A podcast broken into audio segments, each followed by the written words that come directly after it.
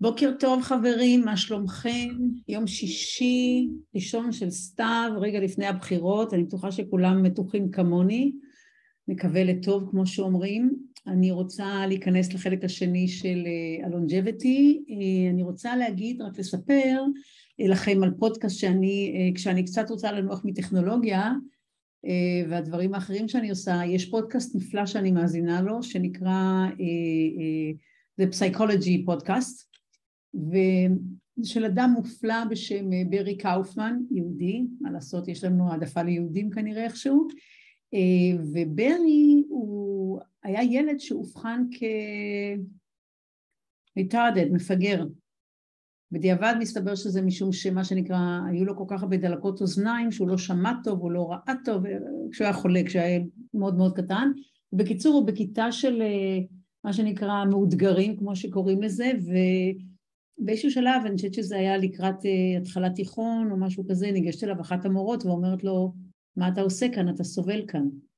והיא מתעקשת לעשות לו בדיקות מחדש, וכמובן שמסתבר שהילד הוא גאון, uh, כמובן שהוא משם כמובן מגיע אחר כך להרווארד ולברקלי, והוא בונה בעקבות כל מה שהוא עבר, הוא בונה מודל חדש לבדיקה של uh, אינטליגנציה. מעבר לזה הוא עושה אחד הדברים המדהימים ביותר שאפשר לעשות וזה בעצם הוא מגיע אה, לכתבים של מסלאו. אה, מסלאו אה, לקראת שנותיו האחרונות ישב ועשה redefinition של כל התפיסות שלו, הוא מת מהתקף לב שאנחנו נדבר על זה עוד מעט, אה, בגיל מאוד מאוד צעיר. ומה ש, שהוא אומר, קאופמן, זה בעצם שהתפיסה שלנו, שמסלו דיבר על מה שנקרא על פירמידה, היא מלכתחילה לא נכונה, זה הדבר הראשון שהוא מדבר, הוא מדבר על זה שדווקא זה איזה סוג של ספינה, שאתה צריך שיהיה לך אה, אה, חלקים מסוימים, אבל זה לא תלוי, כן? כי אנחנו יודעים שיש אנשים שמדברים על actualization, מה שנקרא, אה, זה מועדף אצלם על פני צרכים של הצרכים הבסיסיים, מה שנקרא מענה לצרכים הבסיסיים, אז זה ככה דבר ראשון שהוא הביא לנו, והוא כתב ספר שנקרא Transcendent, והדבר השני שהוא עושה, שהוא מדהים בעיניי, זה בעצם הוא למד לעומק מה התפיסה של actualization שאתם זוכרים שאצל מאסלו זה למעלה למעלה, זה הדבר שנמצא למעלה וכולנו צריכים לשאוף אליו, והתפיסה הייתה אה, עד עכשיו שמדובר כאן בתשתית, הייתי אומרת, אה, אה, כמעט אידיאולוגית של אינדיבידואליזם, ומה שהוא מדבר עליו בעצם שמאסלו, בעצם האינטרפטציה של מאסלו היא שונה לחלוטין, והאינטרפטציה של מאסלו שזה בעצם להיות ברמת הנדיבות או הנתינה הגדולים ביותר. אז זה מאוד מאוד מעניין. אז אני אה, עוקבת באדיקות, זה נחשב דרך אגב לאחד מהפודקאסטים הכי טובים אה, בעולם בכלל וגם בעולם של הפסיכולוגיה, ואתמול הוא ראיין אה, אישה מדהימה, יהודייה, אני חושבת, שבעצם אה, דיברה על זה שבעצם מה שגורם לנו אושר זה קונקשן, זה כאילו מפתיע אותנו, אבל מסתבר שלא, ובעצם איך היא עושה כרגע עבודה מאוד מעניינת על איך אנחנו, איך, איך היא לומדת אנשים, במיוחד אינטרוברטים, בכל זאת להיות בקשר. אז זה מאוד מעניין לראות איך התפיסה של מסלאו שנשאלה בעצם על איך בן אדם מגיע למיטבו מצד אחד במובן של מיצוי הפוטנציאל שלו ומצד שני תפיסות שמדברות על מה זה אושר ואושר מחובר בסוף לחיבוריות ול, אומרת, וקשרים חברתיים עמוקים בסופו של דבר אה, אה, מוביל אה, אותנו לחשיבה מסוג אחר. אנחנו יודעים כבר שבדידות זאת מחלה מאוד מאוד קשה, ואנשים מתים ממנה, זה להרגיש בודד ברמות מסוימות זה כמו לעשן שתי קופסאות סיגריות ביום. אז אף אחד מאיתנו לא רוצה לעשן, אז גם כדאי שלא נהיה בודדים, אני חושבת שזה שני, שני צדדים שונים של, אותו, של אותה משוואה. אז זהו, אני רוצה כרגע שאנחנו נצלול, ליאור היקר יעזור לי כרגע לעלות את המצגת.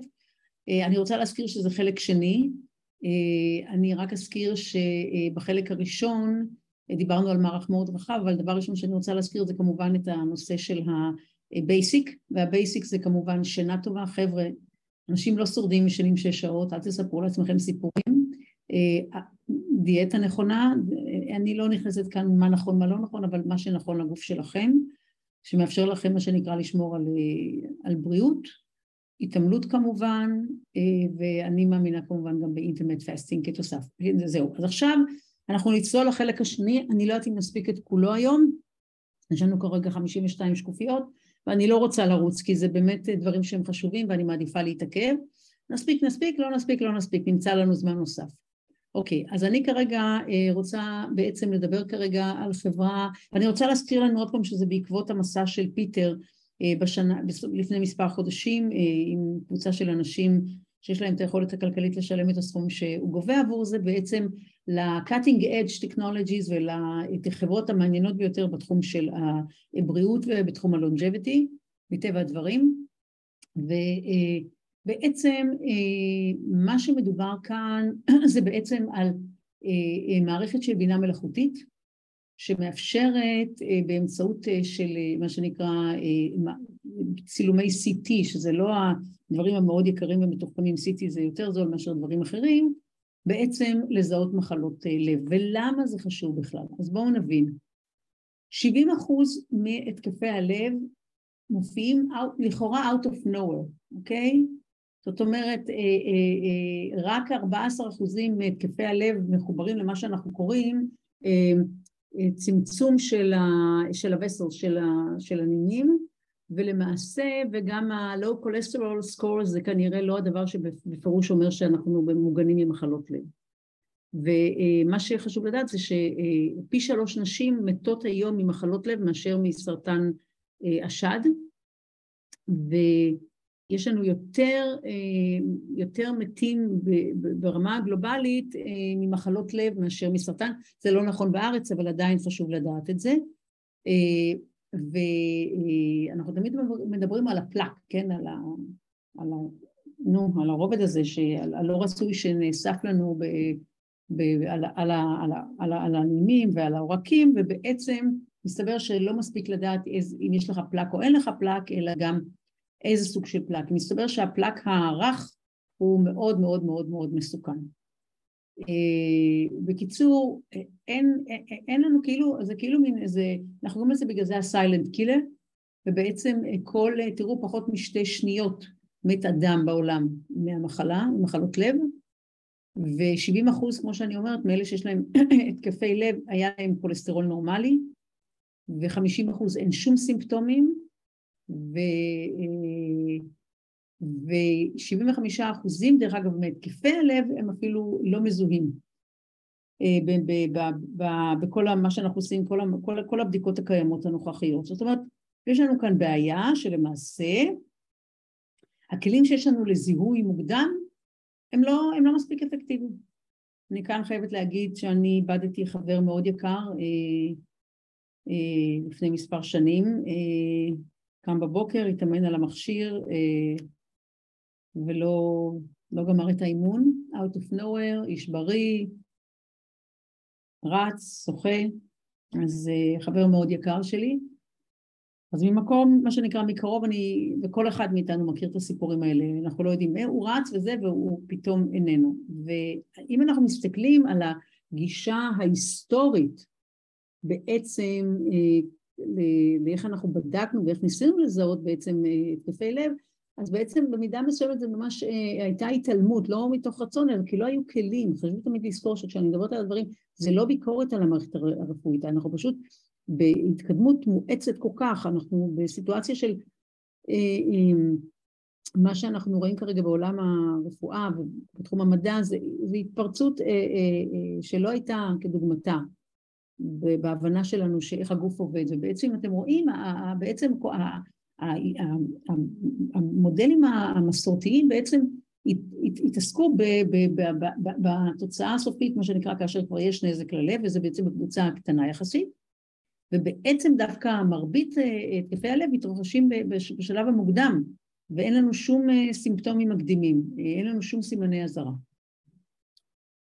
And clearly what we've tried to do is develop a comprehensive care pathway, a digital care pathway, in order to identify heart disease across the continuum of its presentation.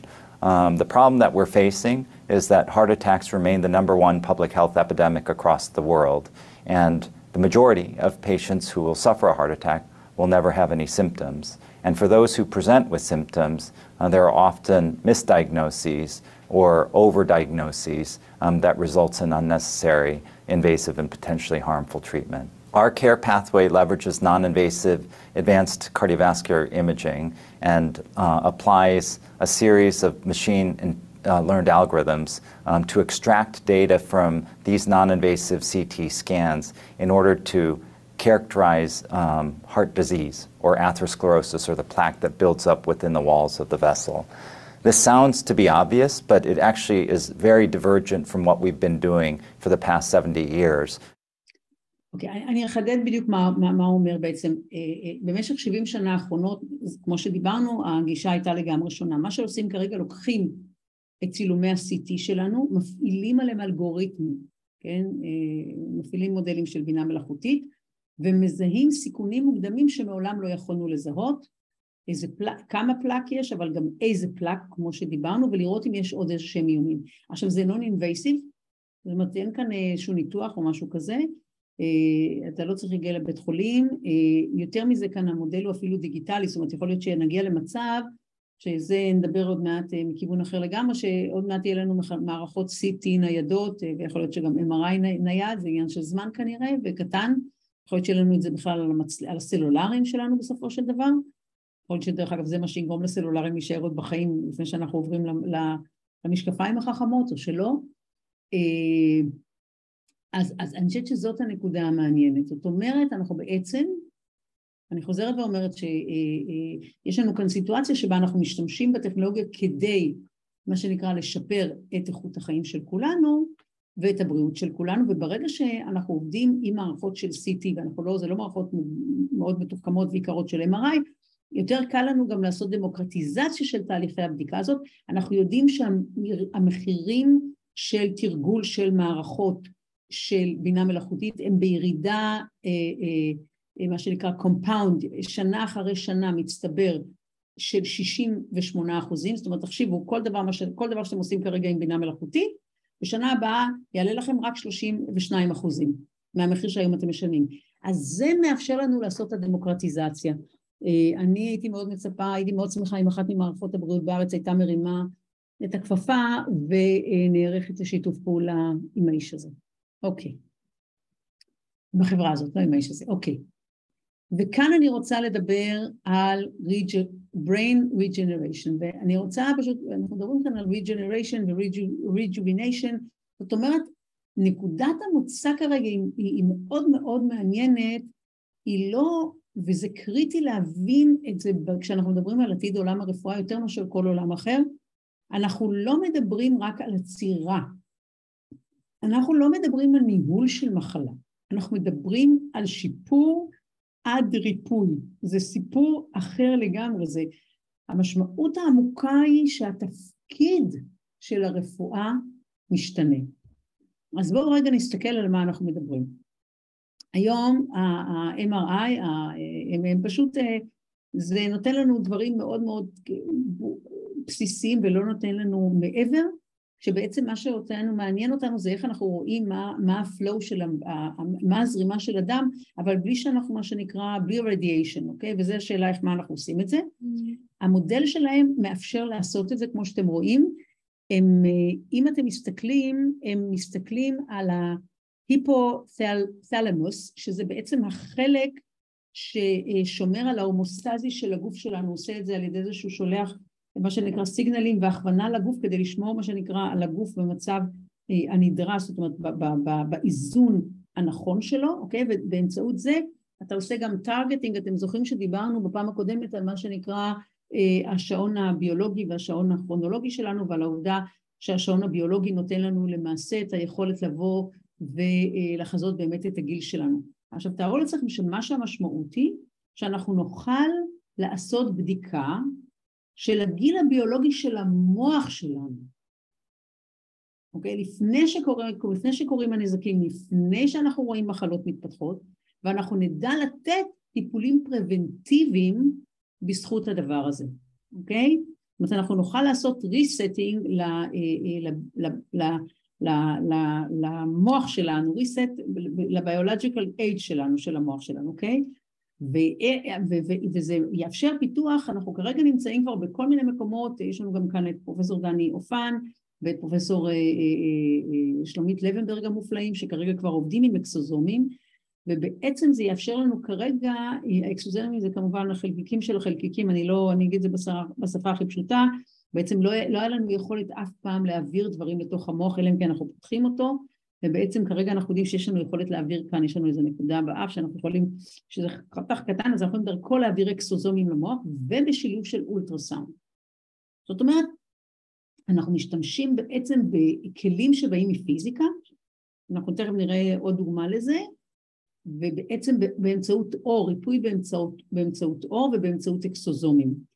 אה, אה, אז זה גם כלי אבחוני, אבל זה גם כלי טיפולי הולך להיות, רוצה אה, שנראה איך זה נראה, ובעצם זה בעצם עוד לייר, אם אנחנו מדברים גם על מה אנחנו עושים היום עם הטכנולוגיה, ואם אתם זוכרים, אני תמיד מדברת על ה-conversion בין הטכנולוגיות, אוקיי? אז מה שאנחנו עושים, אנחנו פשוט לוקחים את, ה, את הרמה, את, את, את המודל שכרגע קיים, את הטכנולוגיה שהיום משתמשים בה, שזה ה-MRI, ואנחנו מוסיפים על זה עוד רובד בעצם שמאפשר לנו גם ללמוד וגם לטפל. בואו נשמע מה אומר היזם שהקים את החברה. It looks like with MRI, many of the things that fail with aging-related degeneration can be looked at. So we can see if there's inflammation, we can see if there's a metabolic imbalance, we can see if there's a performance problem, we can see look at the vascularity. So all of these things can be imaged. So each component that might be failing as we get older can be looked at.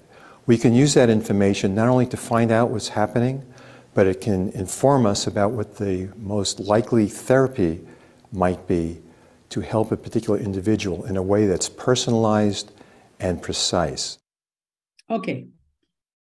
אוקיי? Okay? עוד כיוון מאוד מאוד מעניין בעיניי, שבעצם איך אנחנו לוקחים את הטכנולוגיות הקיימות ובעצם מוסיפים עליהן לייר שמאפשר לנו לעשות מה שאנחנו קוראים Preventative Medicine אמיתי, מה שכרגע לצערי אנחנו לא עושים בשום מקום בעולם, שזה בעצם הדבר המרכזי אה, שיאפשר לנו מה שנקרא to move the needle, להזיז את המחט. אוקיי. עכשיו אני רוצה לדבר רגע אחד לפני שאנחנו נראה מה היא עושה, כמובן על מרי לו ג'פסן, שהיא בעצם הקימה את אה, Open Water, וזה בעצם אה, חברה שבאה בעצם לעשות דמוקרטיזציה של כל מה שקשור ל imaging של הגוף ושל המוח. עכשיו חשוב לדעת שמרי לו ג'פסן בעצמה היא אישה יוצאת מגדר הרגיל, אני מכירה אותה באופן אישי, פגשתי אותה כבר כמה פעמים, והיא בעצם הייתה, היא גמרה אה, תואר שני, היא התחילה את הדוקטורט שלה ב astrophysics, והיא התחילה להרגיש מאוד מאוד לא טוב, היא היום כבר בת 70 בערך, שתבינו איך היא נראית, ובעצם היא, היא, היא, היא איבדה את היכולת לזוז, היא כבר הייתה משותקת, היה לה קשה לדבר, היא לא יכלה לחשוב, ובעצם אה, רגע לפני שהסיעו אותה הביתה כדי, אה, כדי להיפרד, אה, ביצעו עבודה, ביצעו מהר מאוד עוד בכל זאת איזשהן בדיקות, עשו MRI מוח, גילו שיש לה גידול, ובעצם הצילו את חייה. האישה המדהימה הזאת צנועה שלא, בצורה שלא תאמן, אנחנו נראה את זה עוד ועוד, האנשים המוכשרים ביותר הם הצנועים ביותר, יש לה למעלה מ-200 פטנטים על שמה, תארו לעצמכם, והיא הייתה, אה, היא הייתה מספר שניים נדמה לי באוקולוס אה, של פייסבוק, היא הייתה בגוגל הרבה מאוד שנים, זאת אומרת, היא מבינה בנושא הזה, והיא עצמה חולה באיזושהי מחלה שמחייבת אה, החלפה של חלק גדול מהדם שלה בתדירות מאוד מאוד גבוהה, זאת אומרת היא אישה בעצמה לא בריאה, ועדיין עובדת 24 שעות ביממה, אה, כי אה, זו, זה ה mission שלה בחיים, זה ה calling שלה, בעצם אה, לאפשר דמוקרטיזציה של, של כל מה שקשור ל imaging של הגוף. היא יודעת כמה זה קריטי, זה הציל את חייה. אני חייבת להגיד לכם שבפעם הראשונה שפגשתי אותה ב-2018 נדמה לי, חזרתי ארצה, ניסיתי ליצור קשר כאן עם מערכות הבריאות, כי היא הייתה פתוחה לעשות איתנו ניסויים קליניים, ניהלתי את השיחה גם משם, לצערי זה לא צלח, היא עדיין פתוחה לנושא הזה, ראיתי אותה באפריל, אני אראה אותה במרץ הבא וגם יש לי קשר איתה ישיר אם צריך, אז כאילו אם מישהו מוכן להשתתף ולעשות את הניסויים קליניים, אני חושבת שזה יעניין אותה, אז רק לידיעה שלנו. אה, חבר'ה, אני לא מרוויחה שום דבר מהדברים האלה, זה רק כמובן אה, כדי שכולנו נהיה הרבה יותר בריאים. אז אה, בואו כרגע, בואו נאזין לה רק רגע. Moore's Law has given us smaller and smaller pixel sizes in the camera chips and the $1 camera chips in our smartphone to the point where the size of the camera chip in your smartphone is the size of the wavelength of light. We are building the future of neuro and wearables.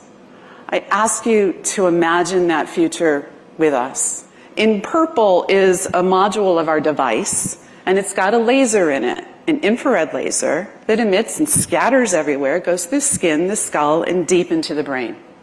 If the blood vessel isn't moving at all and there, there's no change to that pattern and we get a high contrast, not blurry image, that's probably a stroke. But we know for sure by putting the modules across the head to compare the right-left blood flow. אוקיי, שימו לב, בעצם אנחנו מדברים כרגע, אתם רואים על, תחשבו עם כל מכשירי ה-MRI הענקיים האלה, איזשהו headset, אוקיי, שבעצם אתה מגיע ואתה עושה את הבדיקה. עכשיו תארו לכם, תארו לכם שזה עוד מעט יעלה למשל אלף דולר, ואז בעצם יש לנו הורה שיש לו סכנה של אלצהיימר ואנחנו רוצים להתמודד עם זה, אנחנו פשוט כל יום שמים את זה, או אפילו שוכרים את זה, תארו לעצמכם, אוקיי? ועם הזמן גם זה ישמש, כמו שדיברנו, גם ככלי טיפולי, כי אם אנחנו נשתמש באור, כן, אם יש לנו שם לייזר ויש לנו אינפרארד וכן הלאה, אנחנו נוכל כנראה אה, אה, להשתמש בזה, מה שנקרא, אה, כדי גם לזהות כמובן איפה יש לנו סטרוק, איפה יש לנו התחלה של אלצהיימר, כמובן קאנסר, סרטן וכן הלאה, אבל תסתכלו על הדבר הזה, זה פשוט יוצא מגדר הרגיל, זה גם אסתטי מאוד, אוקיי? אז ב, כמו שהיא מדברת בעצם בזכות חוק מור, מה שנקרא, מה שאנחנו קוראים של גורדון מור, שהיה מהמייסדים של אינטל, בעצם היום אנחנו מה שנקרא, אנחנו בשיפור דרך אגב של מה, מה זה היה ששמעתי, המספר ששמעתי? 400 אה, אה, אה, טריליון לעומת מה שהיה מבחינת הטכנולוגיה, מבחינת בנושא של ה imaging לעומת לפני 70 שנה, כרגע אנחנו מדברים על פי אלף וכמובן משהו שיהיה פי זול פי, פי אלף מאשר MRI, שימו לב, זאת אומרת כל הדבר הזה שאנחנו צריכים כולנו לקום באמצע הלילה ולנסוע לבאר שבע או לאשדוד ולקבל תור ל-MRI בשלוש לפנות בוקר זו סיטואציה הזויה בעיניי בסיטואציה הנוכחית, אוקיי? ותראו מה זה עוזר לנו. וזה עוזר לנו כמובן, אה, כשאנחנו מדברים על הסטרוק, אז תמיד אומרים לנו ש-48 השעות הראשונות הן קריטיות, כי אנחנו לא תמיד יודעים מה קורה. נוכל לשים את זה ולראות בדיוק מה קורה, אנחנו נוכל לראות בדיוק איפה, תוך, תוך דקות, אם הזמן זה לדעתי ירד לשניות, אוקיי? וכמובן זה גם יאשר לנו להשתמש באולטרסאונד, כי תמיד אומרים שאתה מגיע עם הסרטן, סרטן במוח, אז הסיכויים שלך הם מאוד מאוד נמוכים.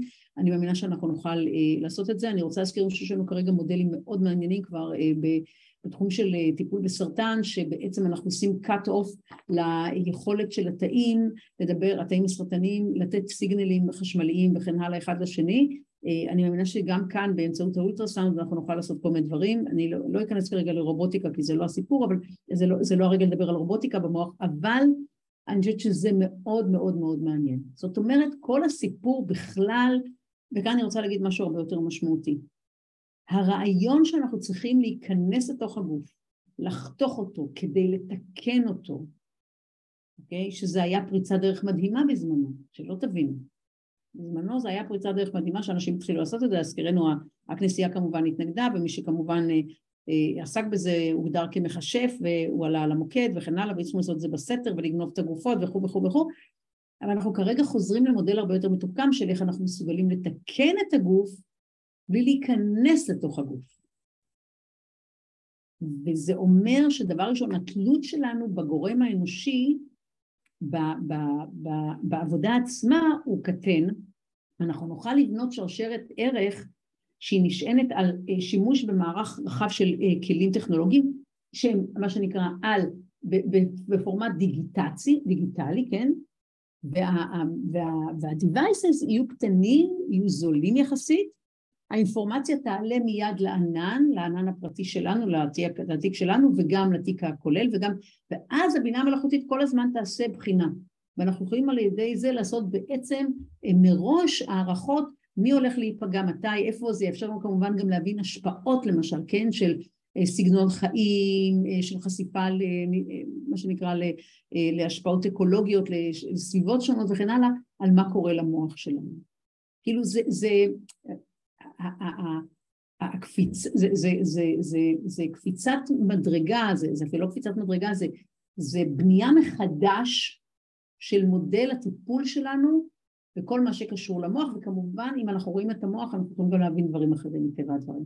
אז זה, זה, זה, זה mind blowing, אין לי, אין לי הגדרה אחרת, ותבורך מרי לואי גספן שבמקום לקחת את כל הכסף שהרוויחה ולשבת באיזשהו מקום, קמה בבוקר בגילה עם המחלה שלה, ועושה את המקסימום כדי שמה שנקרא לדורות הבאים יהיו כלים הרבה יותר טובים לטפל בעצמם. ואני מאמינה שזה יהיה כבר בתקופתנו, זה כבר נכנס לניסויים קליניים. אוקיי. האיש הבא, גיבור אישי שלי, גאון צנוע מאין כמותו. אני אפילו מתרגשת להגיד את השם שלו כמובן, מה שנקרא, הוא בצניעות אדירה, כמובן פרס, קיבל כבר את פרס נובל על הישגיו, שיניה ימנקה, אוקיי? והוא מתעסק כרגע ב cellular reprogramming, ב stem cells ו-IPS cells, וכרגע הוא עובד בגלדסטון, גלדסטון זה ארגון יפהפה, שיש לו את המאוד מאוד מעניין, הוא הצליח לרכז אצלו בגלדסטון המנכ"ל, וזה כבר לא שנה ראשונה, כמות מאוד מאוד גדולה של זוכי פרס נובל, זאת אומרת שהם עבדו שם לפני והם חוזרים אחר כך. כמעט בכל יחידה, אני ממליצה לכם לעקוב אחרי הארגון הזה, יוצא מגדר הרגיל, מאוד מאוד מאוד מאוד מרגש. אז בואו תראו מה אומר האיש המדהים הזה שמשנה את פני הרפואה. I was uh, trained at this institute, Gladstone Institute, uh, 20 some years ago as a postdoctoral uh, fellow. And I learned the most important lesson at that time. It was how to succeed in science. Uh, the secret is VW, uh, vision and hard work.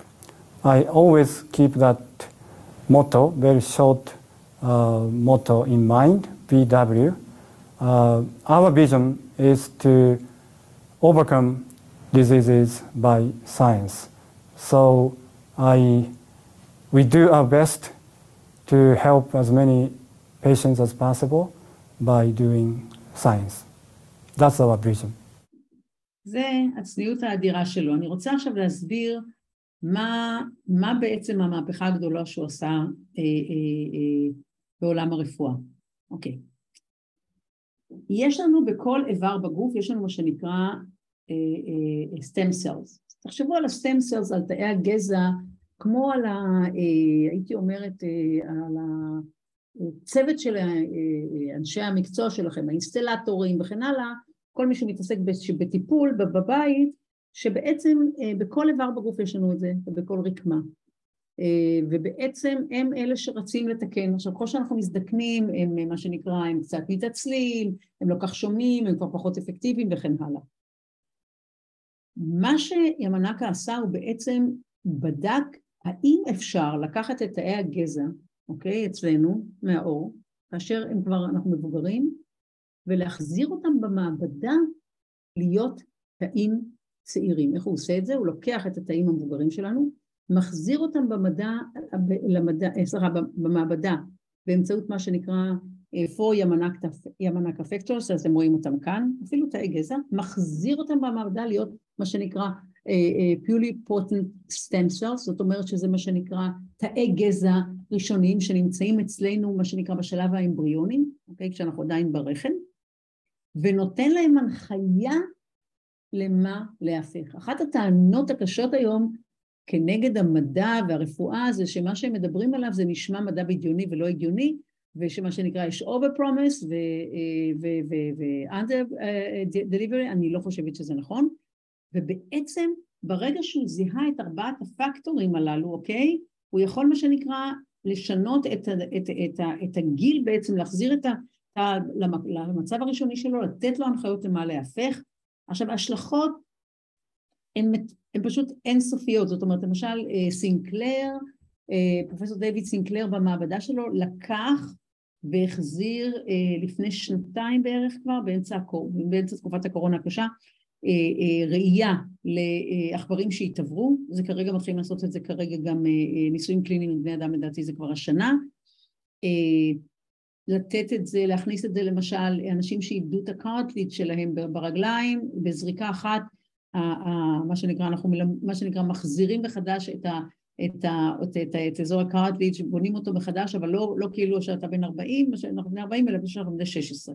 זאת אומרת, זה, זה, זה, כשאנחנו מדברים על להתחיל לנהל את, המער, את הגוף כמערכת של חומרה ותוכנה, זה אחת הדוגמאות המרהיבות ביותר לאיך אנחנו הולכים לעשות את זה. זאת אומרת, אנחנו מחזירים את זה לשלב האמבריוני, העוברי, ובונים משם מחדש את הגוף.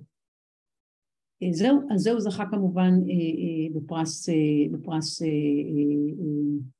פרס נובל, זה ב-2006 היה בעכברים, ב-2007 כבר עשינו את זה בבני אדם, וזה מה שאנחנו, זה, ועכשיו אנחנו יכולים לקחת את זה ואנחנו יכולים לעשות את זה למעשה בכל איבר בגוף שלנו, אנחנו, וזה גם ג'ו צ'רץ' מדבר על זה למעשה, שבעצם איך אנחנו הולכים להצעיר את הגוף שלנו, ולכן הסיפור היום הוא אה, אה, ברגע שאנחנו מבינים שהזדקנות זה לא אי-רוורסבילי, זה לא תהליך שכולם צריכים לעבור אותו, אלא אנחנו יכולים להחזיר אותו אחורה.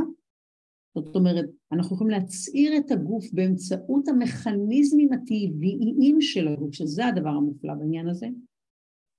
זה אה, שינוי רדיקלי, ו, וכמי שמסתכל הרבה יותר רחוק, הבוקר שמעתי דיון של אוברי דה גריי, שהוא מוביל כמובן, אה, אה, יחד עם אה, מי שמוביל כרגע בסעודיה ערביה, נו, ערב הסעודית, יש להם שם את אחד המוסדות היותר גדולים כרגע בתחום של longevity, עם פיטר דיאמנדיס ועוד איזושהי גברת מדהימה שכחתי את שמה, ובעצם הדיבור כרגע זה שזה יוצא, הסיפור של טיפול בהזדקנות הוא כבר יוצא מהמעבדה, אוקיי? זה כבר לא design, אלא כבר מתחיל לצאת מה שנקרא אה, אה, אה, מהמעבדה, ואז הבעיה המרכזית שלנו זה לא איך אנחנו עושים את זה, אלא איך אנחנו עושים את זה, מה שנקרא, עוסקים בזה scaling up, זאת אומרת, איך, איך יוצרים מצב שכל אחד מאיתנו, האנשים הפשוטים, יוכל ליהנות מזה, ולא רק השכבה שם של המולטי מיליונרים שיכולים לעשות את הדברים ההזויים כמו להחליף דם, שדרך אגב אמברוזיה, שזה אגב מסתבר שזה יכול להיות מאוד מאוד אפקטיבי, אבל זה אפקטיבי בגלל אלמנטים ספציפיים שיש בדם הצעיר, שכרגע אנחנו יודעים להוציא אותם,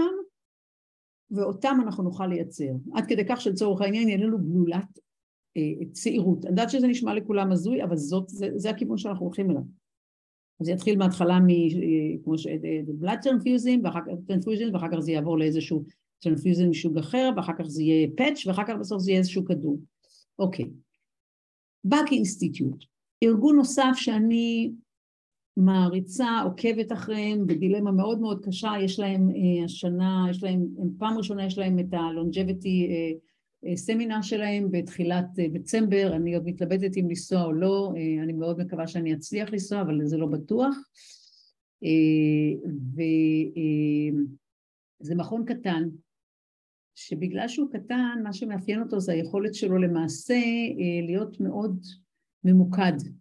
ומה שהם ממוקדים בו זה באמת בנושא הזקנה, ובואו נסתכל על מה, על מה הוא מדבר בהקשר הנוכחי.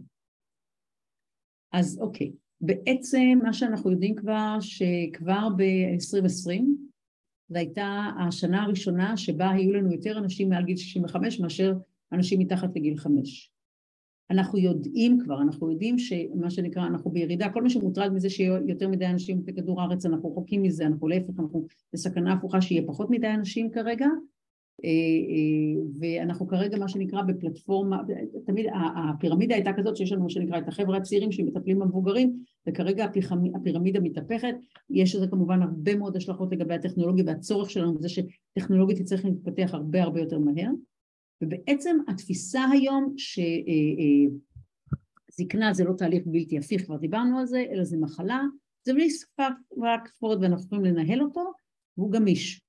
עכשיו, יש כאן נקודה שהיא מאוד מעניינת, ובעיניי היא נותנת לנו הרבה מאוד תקווה, שבעצם ההזדקנות רק שבעה אחוזים זה תוצאה מגנטיקה, ו-93 אחוזים זה בגלל הסביבה שבה אנחנו חיים, שזה מדהים. זה מדהים. ותסתכלו על הדבר הזה, לתינוקות שנולדים היום יש סיכוי כבר לחיות מעל גיל 100, אני מאמינה שרובנו נהיה יכולים להגיע עד גיל 100, אני לא יודעת אם אתם יודעים, אבל כבר ב-2012 היה לנו כבר למעלה חצי ממיליון איש שהם מעל גיל 120, היום הגיל המקסימלי שאנחנו יודעים זה 125 128, אבל אנחנו כבר יודעים, כבר יש לנו גם מחקרים ששברו גם את ה limit הזה, קבוצות של מדענים שאומרות שהגוף האנושי בתנאים מסוימים יכול לחיות כבר עד גיל 150, זאת אומרת שאנחנו משנים בכלל את כל הפרדיגמות שלנו, אנחנו חיים עם פרדיגמות כמובן הזויות של לצאת לפנסיה בגיל 60 ומשהו שבנה את זה פון ביסמרק שהיה שר המלחמה האוסטרו-הונגר, של הממלכה האוסטרו-הונגרית וגם אה, שר הכלכלה אז אה, כדי לגייס, כדי לעודד אנשים להתגייס לצבא, אמר בואו תבואו ניתן לכם פנסיה בגיל 65 אה, זה היה ב-1800 נדמה לי 60 או 70, אל תתפסו אותי, אוקיי? ואנחנו עדיין חיים בפרדיגמה שלפני 150 שנה שאנשים צריכים לצאת לפנסיה בגיל 65 לא רלוונטי לשום דבר כמובן ובקיצור, אה, אה, מה שחשוב לדעת זה שאם אנחנו מוסיפים שנה אחת אה, לכל האוכלוסייה בעולם בממוצע, שנת חיים אחת, נדמה לי תוספת, אם אל תתפסו אותי במילה, זוכרת אם 20 או 25 טריליון דולרים, כן? לתל"ג הגלובלי שלנו, אני רוצה להזכיר שהתל"ג הגלובלי שלנו כרגע הוא סביב 90 ומשהו, תבינו את המשמעויות, וזה אומר שהתשתית, המחלה התשתיתית של הזדקנות, ויש לה כמובן תשעה אולמרק, ואנחנו צריכים לטפל בהם, אבל כנראה אחת התיאוריות שכרגע הולכות ומתגבשות בפרט זה הסיפור של האפיגנטיקה והפגיעה, מה שנקרא, האפיגנטיקה זה בעצם ההכוונה, זה בעצם סט ההכוונות שנותן, אחראי על הביטוי של הגנטיקה שלנו בחיי היומיום, אוקיי? ואנחנו, אם אנחנו יותר ויותר מבינים את האפיגנטיקה ומה המשמעות שלה ואיך אנחנו צריכים לטפל בה ואיך הביום שלנו משפיע עליה ולאן אנחנו יכולים לקחת את הבריאות שלנו באמצעות תזונה בלבד, כן, שתבינו, ושינה כמובן, זה שם אותנו במקום אחר. אז זה ככה אה, חשוב לי אה, להגיד את זה, ו, אה, וחשוב לדעת שכמובן רק קבוצה קטנה מאיתנו בכלל נהנית מה, מהתרופות שאושרו על, על ידי ה-FDA, אני לא נכנס כרגע בכלל לבעיה הנוספת שיש לנו של מה שנקרא drug interaction, שאתה לוקח תרופה אחת, אתה לוקח עוד אחת, והן כנראה בסתירה אחת לשנייה, ואז כמובן הן מפסיקות להיות אפקטיביות. יש עוד טענות שמלכתחילה רמת האפקטיביות של כל תרופה היא ברמה של 50 אחוזים וכן הלאה, אז תבינו מה, על מה אנחנו מדברים. אנחנו מדברים כרגע באמת על סיטואציה של, אה, אה, אה, ואני חושבת שכאן, מה שהם מראים כאן בגרף הזה, אני חושבת שזה מאוד מאוד מאוד מאוד שמרני. מאוד מאוד מאוד שמרני. אני חושבת שאנחנו יכולים להגיע הרבה יותר רחוק. So we, we think that nutrition has a really profound impact. on the metabolism, and the metabolism itself has a very profound impact on a process called epigenetics. So epigenetics is a, we think about, about it as the, the code that is superimposed on our DNA that dictates, for example, that a, a cell in the brain becomes a neuron and functions as a neuron versus the cell in the blood functions as a red blood cells and functions as a red blood cells. So these identities are determined by epigenetics and we know epigenetics, the code itself becomes somewhat degraded during aging. And we know the interface between your metabolite, your metabolism, and the epigenetic regulators is critical. So our interest is really understanding what are the mechanisms by which uh, your food speaks to your epigenetic regulators and hopefully identify novel uh, therapeutic interventions, diets, uh, lifestyle modification that you can implement to maximize your lifespan. אוקיי, okay, והאחרונה שאנחנו נדבר עליה היום, אני ממש משתדלת לעשות את ההרצאות יותר קצרות, זה גם הרצאות מאוד עמוסות ועם חומר מורכב.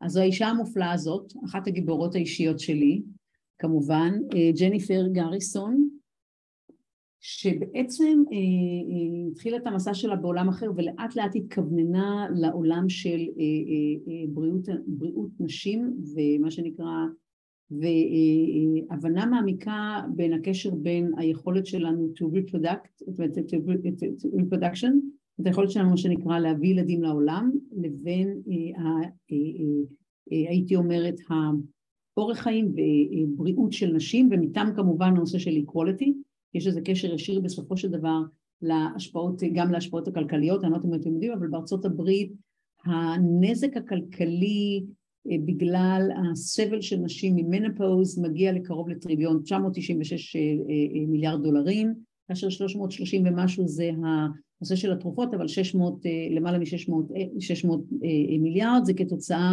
מנשים שלא מגיעות לעבודה, מורידות את היקף העבודה וכן הלאה, בגלל בעיות שקשורות לגיל המעבר, וזה הפוקוס שלה. זה הפוקוס שלה, אה, ורק כדי לסבר את האוזן, כבר שמעתם אותי אומרת את זה, אבל אני בכל זאת אציין שבעצם, לא, דרך אגב בכלל, גם גברים וגם נשים מתחילים להזדקן כבר עוד לפני שנולדנו.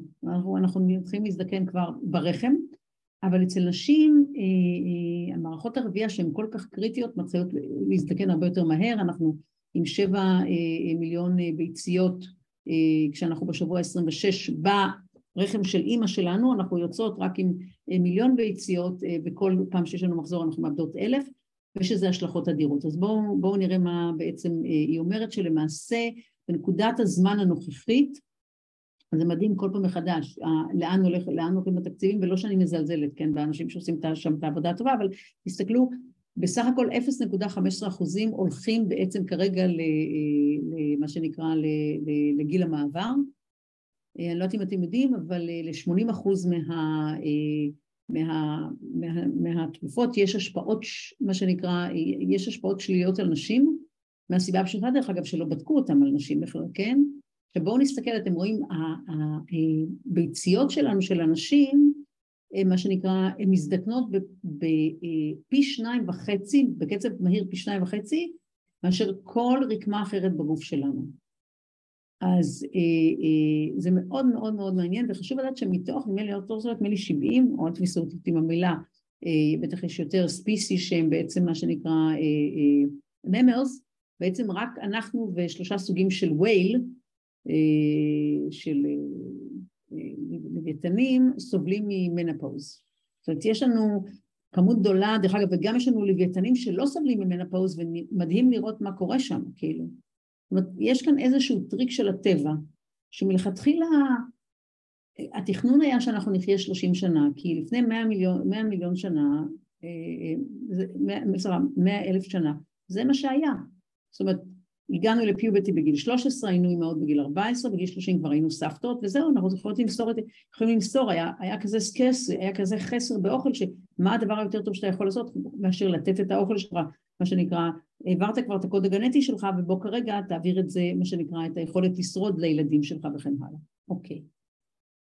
אז זה בקיצור דיברנו על זה שרוב רוב, רוב התרופות שכרגע נמצאות בשוק חבר'ה זה אך ורק אה, אה, היה מה שנקרא עם חיות ועם גברים. אה, לא היה בכלל אנשים. לא, אנשים פשוט לא נכללו לזה. דרך אגב אני רק אגיד שני דברים. זה אותו דבר היה לנו עם אני לא יודעת אם אתם זוכרים את הסיפור שהיה לנו עם הסיטבלט עם החגורות הגנה שבעצם הסתבר שהתחילו להשתמש בהם ובעצם גילו שלמרות הכל כמות אנשים שמתה בתאונות הדרכים היא באופן לא הגיוני, לא פרופורציונלית למוות של גברים, והסתבר שפשוט לא תכננו את החגורות בשבילן, כאילו, הזוי. אף אחד אין לו כוונות רעות, אבל תראו כמה אנחנו, כמה אנחנו שבויים בקונספציות, כן? עכשיו צריך לדעת שגם ה, כל ה... כל בעיה נוספת, זה אני פותחת סוגריים, זה ש... גם התרופות שנבדקו על גברים, גם הם נבדקו על הגברים הלא נכונים, זאת אומרת מרבית התרופות נבדקו על גברים בגילי 25 עד 50, כאשר רוב התרופות מיועדות בכלל לאנשים מעל גיל 50 ומעלה, זאת אומרת משהו כאן, איזה כשל לוגי, שאני חושבת שברגע שאנחנו ניכנס ונתחיל לעבוד באמת אה, אה, עם המודלים של בינה מלאכותית, אנחנו נוכל להתגבר על כל הבייסים הללו, כי, כי, זה, כי אתה צריך לעשות שיהיה לך אה, מדגם מייצג, representative sample של, של, של האוכלוסייה הרלוונטית. אז אתה עובר את כל התהליך הארוך הזה של 12 שנות פיתוח, כן? הולך ל-2.7 עד 12 מיליארד דולרים, ובסוף אתה בכלל לא עושה את העבודה לקהל הנכון, כאילו, ממש מדהים אותי, ואני לא חושבת שחברות התרופות, הם, יש שם אנשים לא אינטליגנטים, נהפוך, אבל זאת הבעיה שאנחנו שבויים בקונספציות, שאנחנו לא מערערים על הנחות היסוד שלנו, שאנחנו לא שואלים מה שנקרא killing questions, אוקיי? אז זה דוגמה פנטסטית לתעשייה שלמה שכרגע תעבור שינוי, So we want to understand how and why ovaries age prematurely. Now, this is obviously important for women, but it's also important for everyone on the planet because if we can understand what's causing that premature aging of the ovaries, this will give us clues about what's happening in terms of aging in the rest of the body. So in my own lab, we focus on that kind of research, but then with the consortium, what we're doing is we're giving away grants to fund basic science in this space. We're funding researchers all over the world, and we're trying to stimulate, facilitate, accelerate progress, going from discoveries at the bench in the lab to products, therapies, diagnostics for women. And the faster we can do that, the better, um, because you know we do have this aging population, and and we really, really, really want to have a positive impact on women's health. מה שאני מציעה, בנות, יש לה, מה שהיא עשתה, גריסון המופלאה, היא הקימה ארגון שנקרא אובה, יש להם וובינר אחת לחודש, שמדבר על כל מיני בעיות שקשורות לנשים ולפוריות. אני רק אגיד עוד מילה אחת, זה בשביל הנשים שבינינו. היא מדברת הרבה מאוד למשל על העובדה שאנחנו חיות באילוזיה, במיוחד הצעירות בינינו, שאנחנו נקפיא את הביציות וכשאנחנו נרצה נוכל להיכנס להיריון בקלות. ולצערנו זה לא מדויק כי אנחנו לא יודעים בכלל מה זה ביצית טובה, אנחנו יודעים מה גורם לה להיות כזאת, לא גורם לה להיות כזאת. אז אני ממליצה לנש... לכל הנשים, זה, זה ל... ואפשר דרך אגב להירשם, לתרום עשרה דולר, אני כמובן עשיתי את זה, כדי לשמוע את כל מה שקורה שם ולהיחשף לכל הפרזנטציות. אז אנחנו נעצור כאן היום, כי נראה לי שזה היה מספיק והרבה חומר למי שלא מעולם הרפואה. וכזכור לנו, אני רוצה להזכיר, אני לא רופאה ואני לא מומחית לשום דבר, אני רק תלמידה ואני תלמידה משתפת. חבר'ה, מה אני אגיד? שיהיה לנו סוף שבוע טוב, ואני לא יודעת איך נפתח את יום רביעי הבא. אני לא מאמינה בכוחות שמעל, אז אני מקווה שדווקא אנחנו נעשה את מה שצריך לעשות כדי שהמדינה שלנו תמשיך לגדול ולהתפתח. מילה אחרונה, חבר'ה, אנחנו חוזים כרגע חורף לא פשוט עם, עם החיסונים, עם, עם מה שקורה לנו עם, ה, עם הקורונה.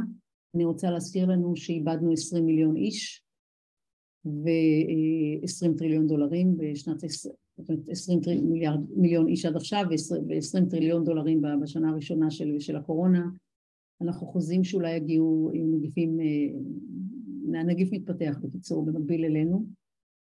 אני מציעה לכולם לשקול בחיוב חיסון, אני כמובן עשיתי, אני לוקחת כל חיסון שאני מצליחה לשים עליו את היד. זהו, תשמרו על עצמכם, תשמרו על מי שאתם אוהבים. אני חוזרת ומזכירה, אמא תרזה אמרה שלא כולנו נועדנו לעשות מעשים גדולים, אבל כולנו יכולים לעשות מעשים קטנים של טוב לב ונדיבות. עם כוונות גדולות. תודה רבה. סוף שבוע נפלא. להתראות.